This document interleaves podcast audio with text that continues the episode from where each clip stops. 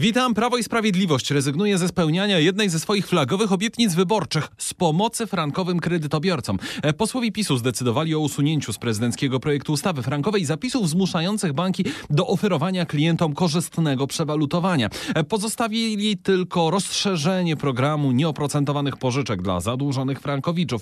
Co o tym wszystkim myślą sami frankowicze? O tym rozmawiałem z Arkadiuszem Szcześniakiem, szefem stowarzyszenia Stop Bankowemu Bezprawiu. Było to nagłe przyspieszenie. Znowu nocne, można powiedzieć, bo drugie czytanie było nocą i znowu obecna władza ustawę przepchnęła praktycznie 36 godzin.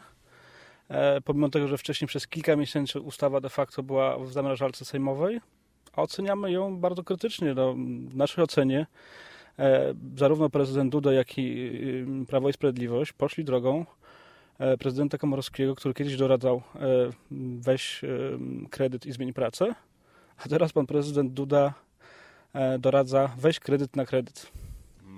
Usunięcie tego funduszu konwersji, czyli mówiąc najprościej usunięcie tego przymuszania banków do oferowania trochę korzystniejszego przewalutowania, to usuwa sens tej i tak okrojonej ustawy? W tym momencie ta ustawa już w ogóle nie dotyczy tej sprawy, czyli tego, co mówił pan prezydent w kampanii wyborczej. To już jest tylko ustawa, która nowelizuje fundusz wsparcia, który przygotowała i przeprowadziła przez Sejm Platforma Obywatelska w 2015 roku.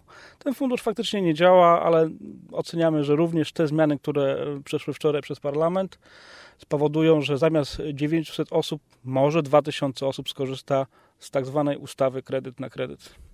Czy ta pomoc, jakkolwiek pomoc, to wsparcie będzie mogło objąć te osoby, które są rzeczywiście w najgorszej sytuacji, także albo mają problemy ze spłatą, albo są już w tej fazie, że mają wypowiadane umowy, nie wiem, mają komornika i tak dalej. Czy to jakkolwiek je adresuje, czy są nawet z tego wyłączone? To zgłaszaliśmy kilka razy. Ta ustawa nie obejmuje osób, które mają wypowiedzianą umowę, komornika, który już im pensję zajmuje albo już chce sprzedać mieszkanie, więc ta ustawa nie jest tak, jak mówi pan minister Mucha, że jest dla osób najbardziej potrzebujących, bo właśnie te osoby wyklucza. Jest wprost napisane w ustawie, że nie dotyczy umów wypowiedzianych i my po tym, jak minister Mucha wczoraj powiedział, że jest gotowy na wszelkie spotkania, wystosowaliśmy do niego dzisiaj zaproszenie do sądu na 12 lipca, gdzie właśnie będzie ogłoszenie wyroku w kredycie, który był na kwotę niecałych 400 000 złotych, a obecnie bank oczekuje 1,5 miliona. No i niestety tam jeszcze było drugie mieszkanie, drugiej rodziny zabezpieczenie, więc jeżeli te osoby przegrają, to dwa mieszkania, dwie rodziny wylądują na bruku. Czujecie się oszukani, wprowadzeni w błąd przez polityków, no bo i Prawo i Sprawiedliwość, szczególnie pan prezydent w kampanii mówili, że tak, zaoferujemy przewalutowanie i to nawet po kursie zaciągnięcia, tak to nazywali, a się okazało, że jednak się tego nie dało zrobić. Politycy w naszej ocenie ulegli lobby bankowemu. Tak naprawdę bodajże 3-4 miesiące temu bankowcy podnosili kwestię, żeby wykreślić fundusz konwersji. No i tak się oczywiście stało.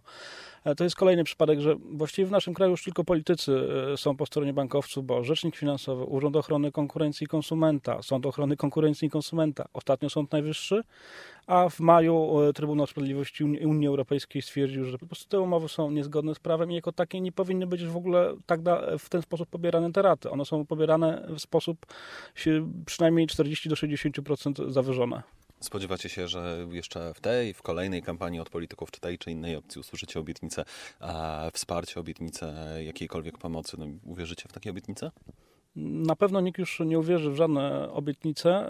Myślę, że to też będzie miało wpływ na wynik wyborczy, w jakiej skali nie jestem oczywiście w stanie tego ocenić, ale dużo osób, które głosowało na prezydenta Duda, powiedziało nam, że już nigdy na niego nie zagłosuje.